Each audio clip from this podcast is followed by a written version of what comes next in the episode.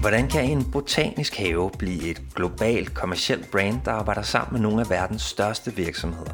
Det skal vi høre lidt om i dag, hvor jeg har besøg af en helt særlig gæst fra England, Adam Thau. Han arbejder for en stor turistattraktion i London, nemlig Royal Botanic Gardens Kew, som er en af verdens mest berømte botaniske haver.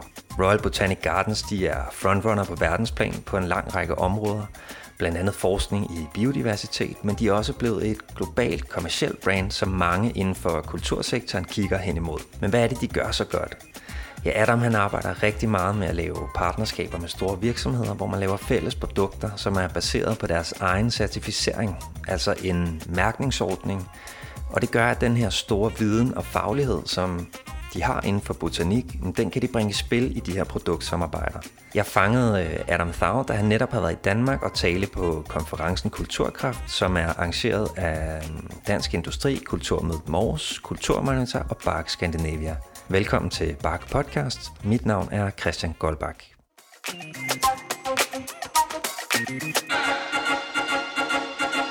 A big warm welcome to you, Adam Thau. Thank you very um, much. It's nice to be here. Yeah, thanks for being here at the Kulturkraft conference in Copenhagen. Um, you had to get up very early this morning to catch a plane. Around um, 4 a.m., yes, but it was worth it um, to see everything here. Oh, that's great. Lovely. Um, I was attending your keynote uh, earlier today. It was very inspiring and powerful, um, both in terms of um, all the action we need to take as a society in, in order to protect and conserve our, our planet, but um, also in terms of the specific work you do, work you do, unlocking business potential in a in a big cultural organization. You work as a head of commercial at the Kew Gardens in London. So, Adam, uh, please take it away and give us a short uh, intro of your background and your responsibilities at the Kew Gardens. Sure. Um, I've been at Kew for two years now, and um, my my role is to look after all of the commercial activities in the gardens. Um, this extends to retail, obviously, e commerce, uh, publishing, short courses, uh, venue hire, so things like weddings and conferences, commercial events. Um, that's a real key part of what we do, and that's attracting audiences outside of the usual opening hours of the gardens um, to pay money to come and see something different from the usual offer. Um, so we we tend to run three or four of those a year. Um, I think those are the main areas. It's um, Kew's always been um, supported by government, but charges entry, so it's always been quite reliant on generating its own income in order to maintain the gardens, which is a is a huge, you know, 320 acre estate in southwest London. It also has um, the largest collection of living plants in the world in one space, as verified by the Guinness Book of Records recently.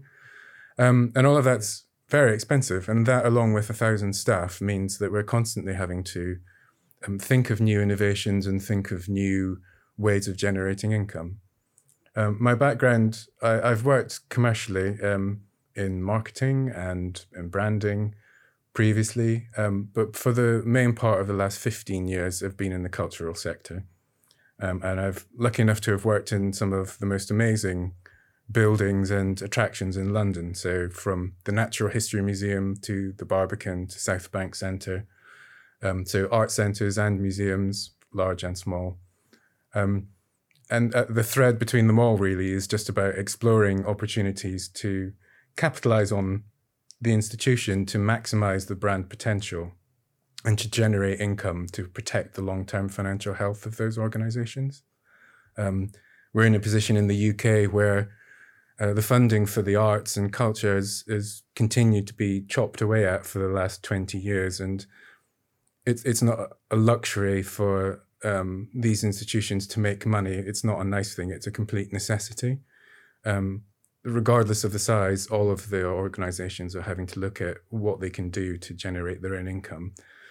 Um, but no one wants to do it in a crass way. It's got to be done in a way that very much enhances the raison d'etre of the cultural attraction, but enhances its brand values and makes sense to the public that are coming as well. The, the, the people that visit these attractions are very savvy and they're, um, you know, they have quite sophisticated tastes, so they can see through anything that doesn't fit naturally from from a mile away. So it has to be well thought through and it has to be um, approached really sensitively. Um, and so that's my job. Interesting. So everyone is really dependent on the work you do in your department and the revenue and new business models that you can unlock in your department. So you are um, at your keynote earlier today. You mentioned the term um, self-generated income. That's very interesting term. Um, would you elaborate on how you work with this? Yes. So um, obviously we get some money from government. So in the UK, a lot of the cultural institutions would be funded by the Department of Culture, Media and Sport. Because of the nature of Kew and um, we're a sort of scientific and academic institution, we, we sort of fall under a sort of um, environment and food and agricultural arm. So they give us um, enough money to almost keep the, the gardens in, in good stead However, anything else that we want to do, so programming, education, outreach, um, building work, maintaining the estate, we have to generate our own income. Um, part of this is as simple as charging people to enter the gardens.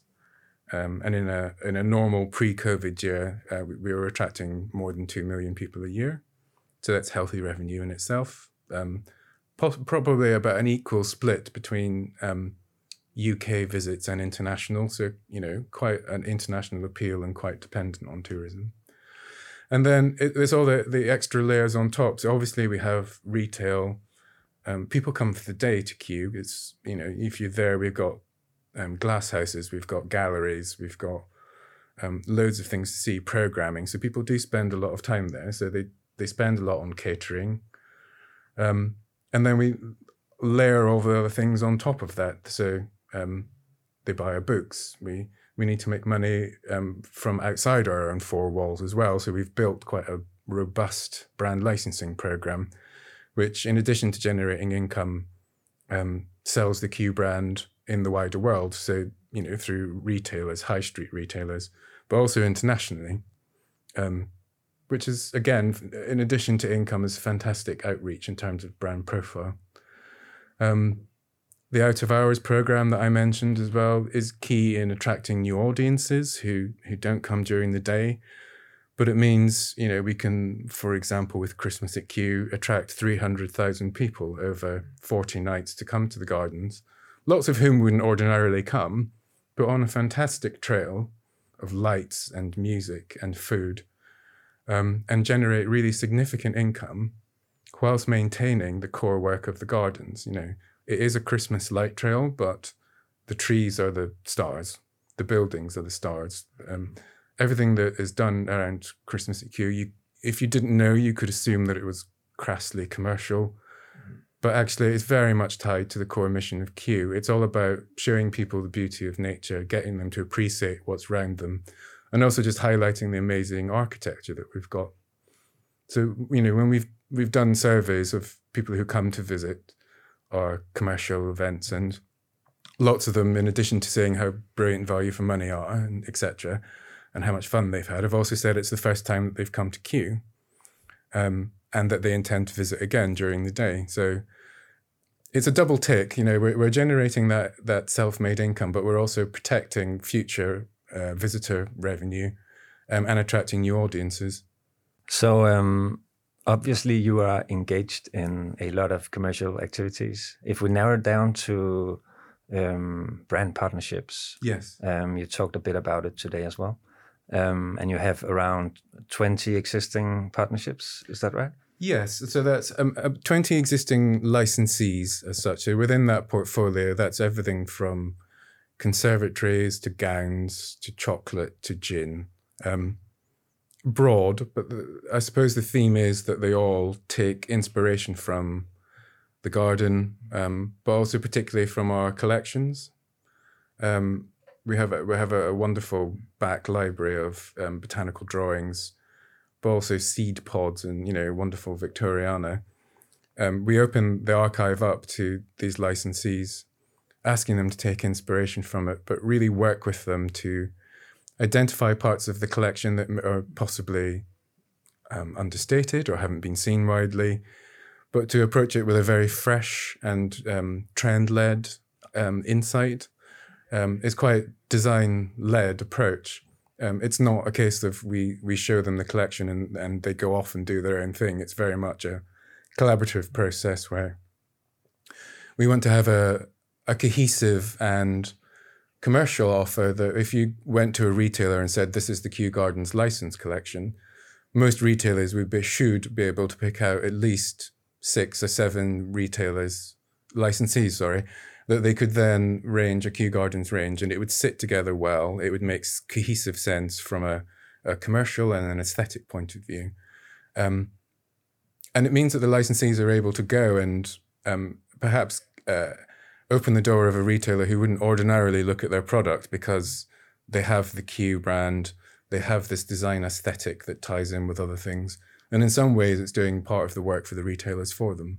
So, um, before you mentioned um, in terms of self generated income, yes. um, that you have to, uh, or you are um, you are bound to make a certain amount of money on commercial activities just to exist. But if you um, f- flip flip that around, how can commercial activities um, actually um, expand the experience with Kew Gardens? How can uh, your brand partnerships uh, prolong the experience you have at the museum? Um, yeah.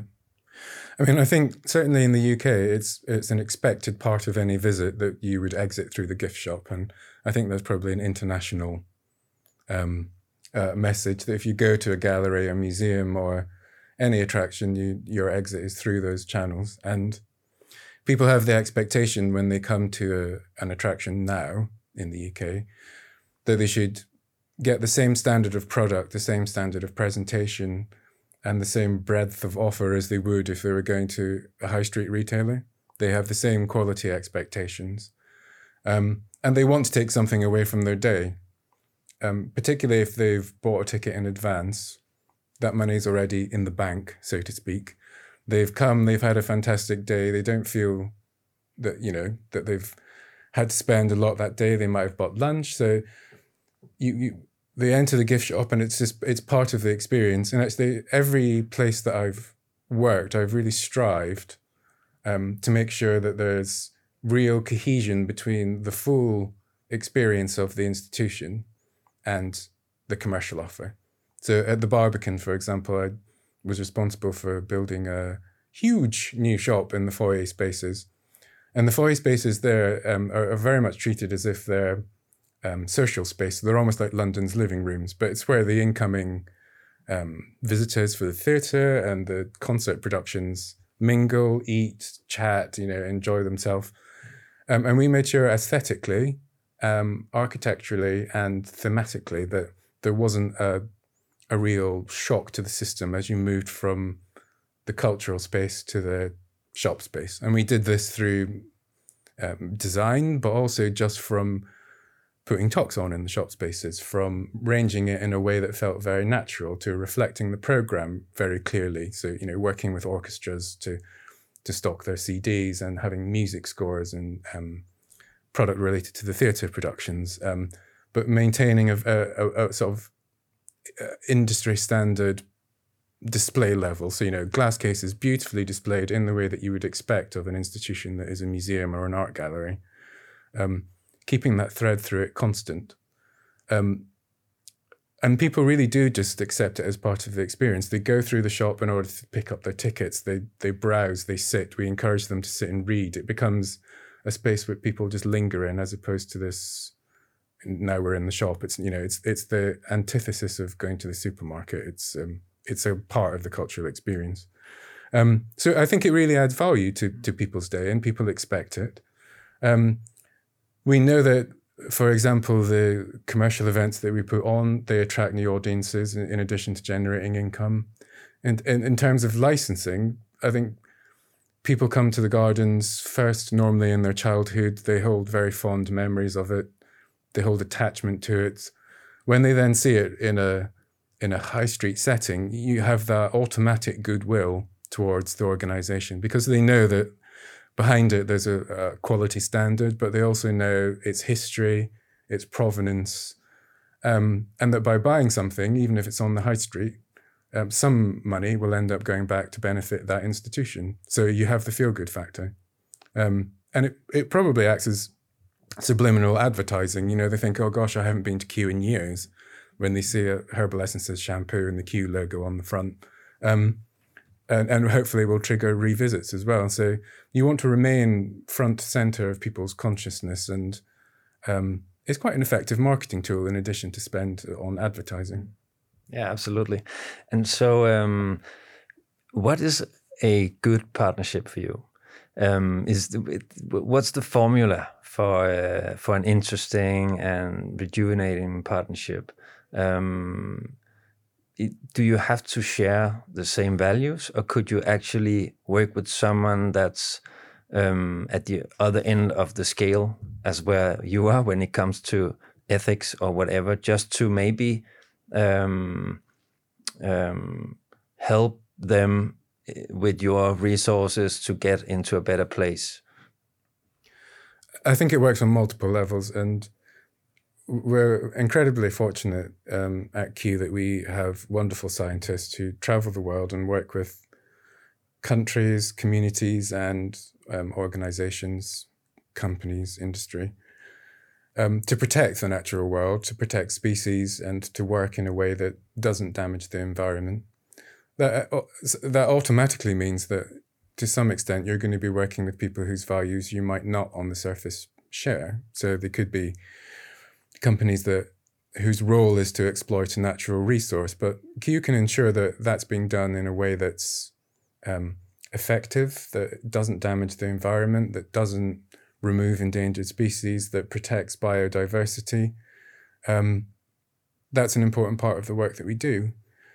I suppose on the, the other end of the scale is finding um, companies and organizations that we have such fantastic empathy and warm relationships with that they evolve into what we call brand partnerships. So it's a real um, open, friendly, cooperative, creative, um, worthwhile, genuine partnership. Um, and they can start from small and obvious acorns. It could be that it's someone who we've done a retail range with or that has sponsored an event. But we tend to, as we do with the licensees, you know, we don't just invite people in and say, here's the collection, you know, do your thing. We kind of work quite closely with them. So if someone's coming to Christmas at Kew as a as a brand sponsor, they they would be on the poster and they would have presence on marketing collateral and all of those things that you would expect of a sponsor, but we'd also feature them on the trail.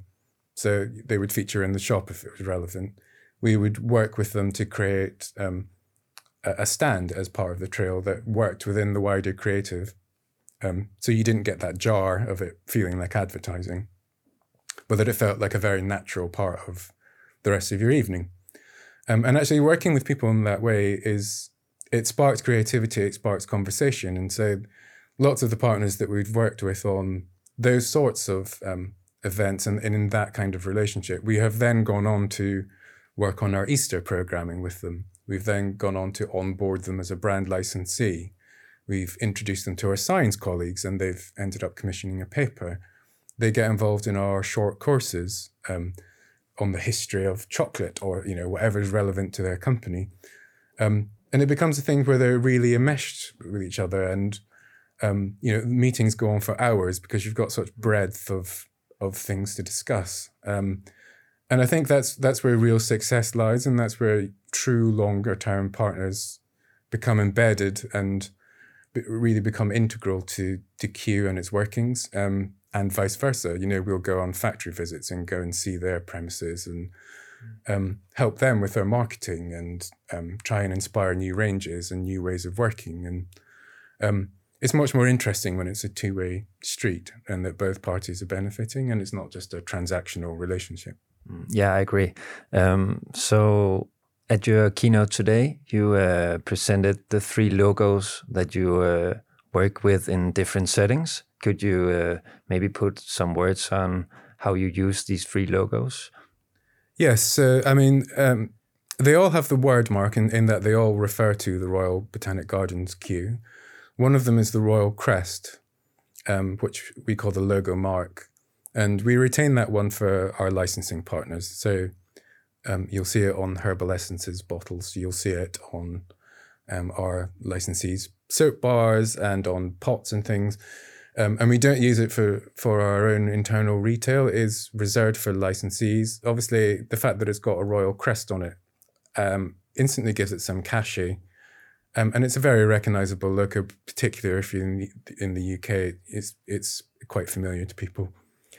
Um, we then have a, an authentication mark. As, a, as I said, we work with scientists. So we'll work with third parties, licensees, but also people that we don't necessarily have that relationship with, where we'll authenticate the ingredients that they put into products um, or authenticate the ingredients that their suppliers give them.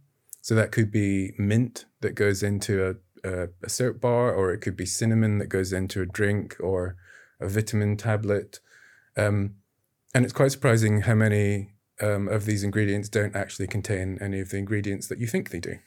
Um, so Kew adds real value to that. Um, and that, that kind of authentication mark would, I suppose, go back of pack. So it's not Kew endorsing the product as is the indication with the, the licensed products, but it's Kew endorsing some of the materials that have gone in there and authenticating their provenance. Um, so it's quite it would be quite often used in a sort of business to business relationship as opposed to perhaps direct to consumer, which is great in the way that it opens up um, new opportunities and new relationships at a different level. Um, and then there's the the business partnerships that I referred to before, which is that real integral, multi-layered, um, multi-level, uh, deeply enmeshed relationship where we're working across lots of different levels. It could be publishing and it could be events and it could be retail and lots of other aspects, but where there's a real symbiotic relationship between the organizations. Okay, so um, Kew Gardens, it's all also a, a, global brand. So how how did you you are mentioning that you're working with with your your scientists are working all over the world with different projects. But how have you managed to um, to grow the Kew Garden brand into an international brand as well? Um, to be honest, I think having the word royal in the title helps. Um, and I think mm. being based in London helps. Our scale helps.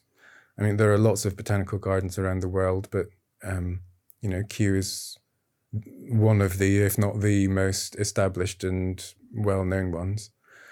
Um, we're fortunate that London is just a beacon of international tourism, so there is a kind of renowned factor from that. We've been very fortunate in terms of our licensing partners that lots of them have international presence and are willing to take the Kew brand and present it to audiences that might not have a huge amount of familiarity with Kew, but who know that by Kew or being on their product, that it's a sign of um, good quality control or a sign of good provenance in terms of the ingredients. Um, and so we we benefit from those third parties' marketing budgets. We benefit from their marketing campaigns, uh, their packaging design. You know, the, the logo is front and center. It's almost, you know, if it's sat there on your shampoo bottle or your teacup or your um, your perfume label, it's almost subliminal advertising. You know, and and being across a, a breadth of products um, from fast moving consumer goods to you know conservatory being built and housing um, means that there's so many opportunities for the brand to appear. Um, it does have that that global appeal because of the crown. Um, it does lead to challenges actually because there are lots of um, royal families around the world, including in Denmark, mm. obviously. Um, oh, yes. But there's also lots of botanical gardens, so we have to quite. Um, we do spend a lot of money on legal fees mm. and on trademark registration. Um, not to be aggressive about it, but because we ultimately have to protect the IP mm. in the long term, um, because we really believe that it's a key part of of who we are, but also a key part of our future economic stability. Yes, and as, as you say, there are national uh, gardens in every country, so there must be huge competition when you actually uh, is a uh, um, a London-based garden going global. So, um, what what are the challenges in in the future for for your brand? Um, maintaining its profile and growing it. Really, I mean, we've we've managed to achieve significant growth despite you know the economic challenges that happened after the last crash, despite coronavirus. Um, we we've managed to maintain growth, and a lot of that is because we've really invested um, in visitor programming, in the product that we have at the gardens, but also in marketing. Um, and I suppose it's it's maintaining that visibility in the UK to protect our visitor economy. Um, and obviously, lots of lots of visitor attractions in the UK are, are suffering from lack of tourism, so are increasing their marketing budget. Um, from a, a, commercial events perspective, we we used to be one of the only Christmas trails that um, takes place. So there's now at least two new ones within a few miles every year. So I think the challenge there is in maintaining the quality of our offer, um, making sure that it's the best that's out there, but also continuing to innovate. You know, one can't just rest on one's laurels and assume that the great affection that people have for Kew will always translate into them coming to everything that we put on or everything that we create for them to purchase it. So we have to maintain standards. We have to keep driving new licensees um, in new territories around the world. We will always work with them annually to to relook at their offer, to uh, change the design, to bring it up to the latest trends, to innovate. Um, we'll work with our brand partners to look at what new offer can come on in the gardens in terms of our commercial events. So looking at opportunities around other holidays um, or other times of the year where where we can do out of our events. And actually, just pushing yourself is, is a real key part of that. And every year we have a trial. So it can be a, a trial event or it can be a trial new way of working. Um, and they don't always work. Um, but we, we tend to pick things that are low risk financially that could be rolled out and expanded.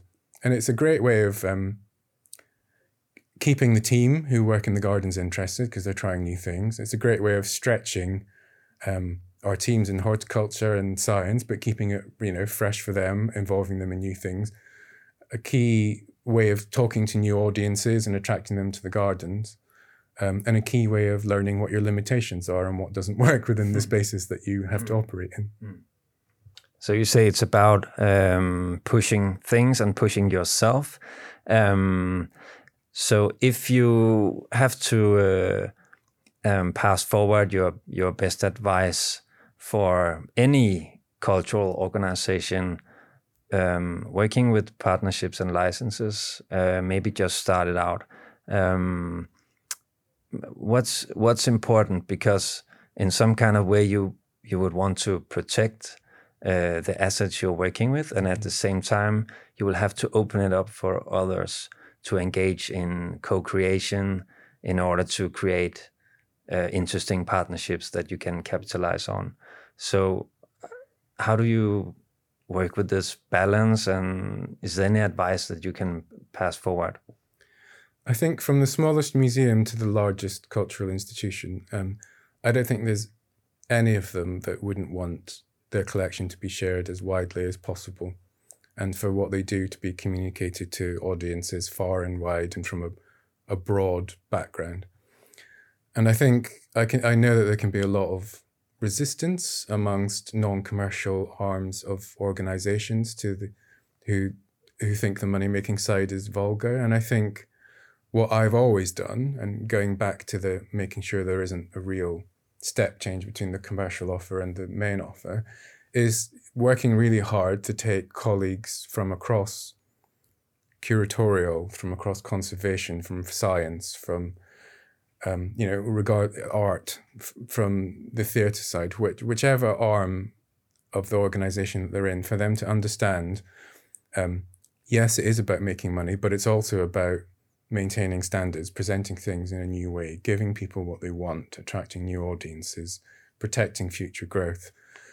And I think sometimes if you can explain to them, look, if by doing this thing we will attract X thousand new visitors, which will contribute X, which all of which profit will go back to funding the main work of the organization.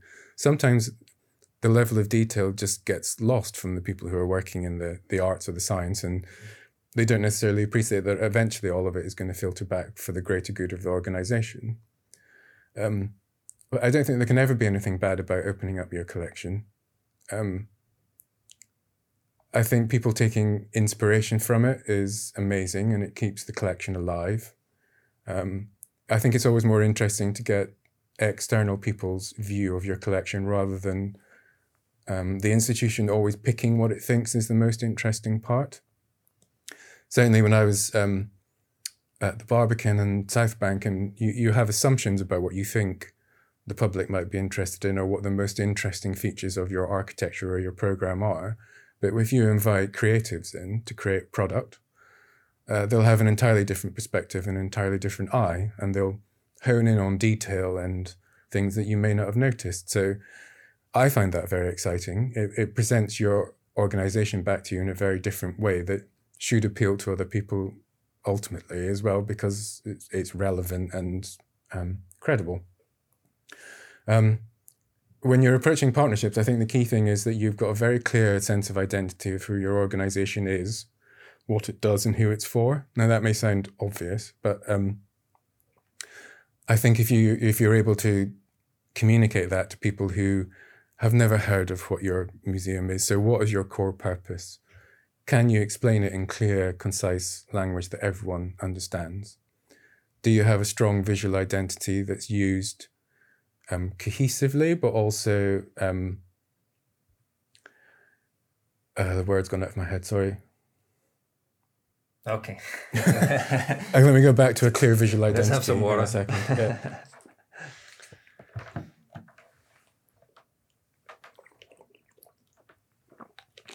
Okay.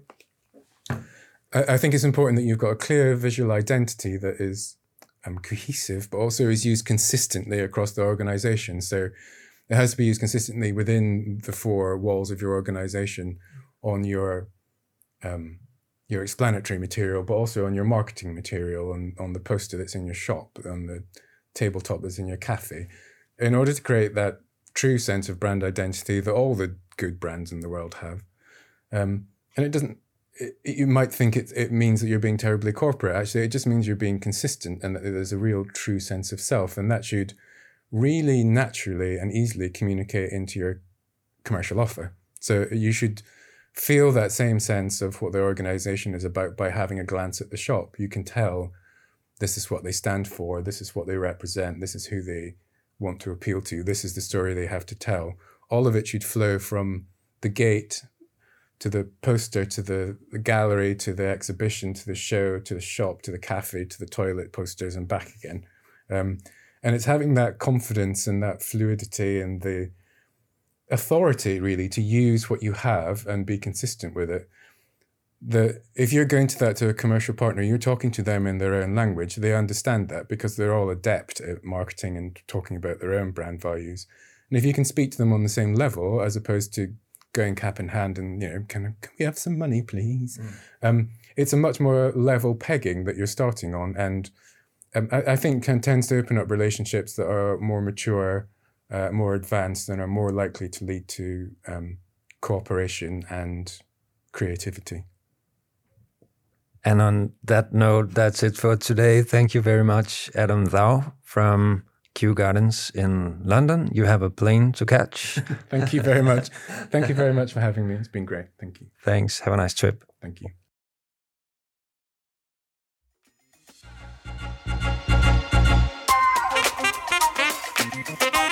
Du har lyttet til Bark Podcast. Du kan finde os på barkscandinavia.com, hvor vi deler viden om partnerskaber og forretningsudvikling. Mit navn det er Christian Goldbach. Tak fordi du lyttede med.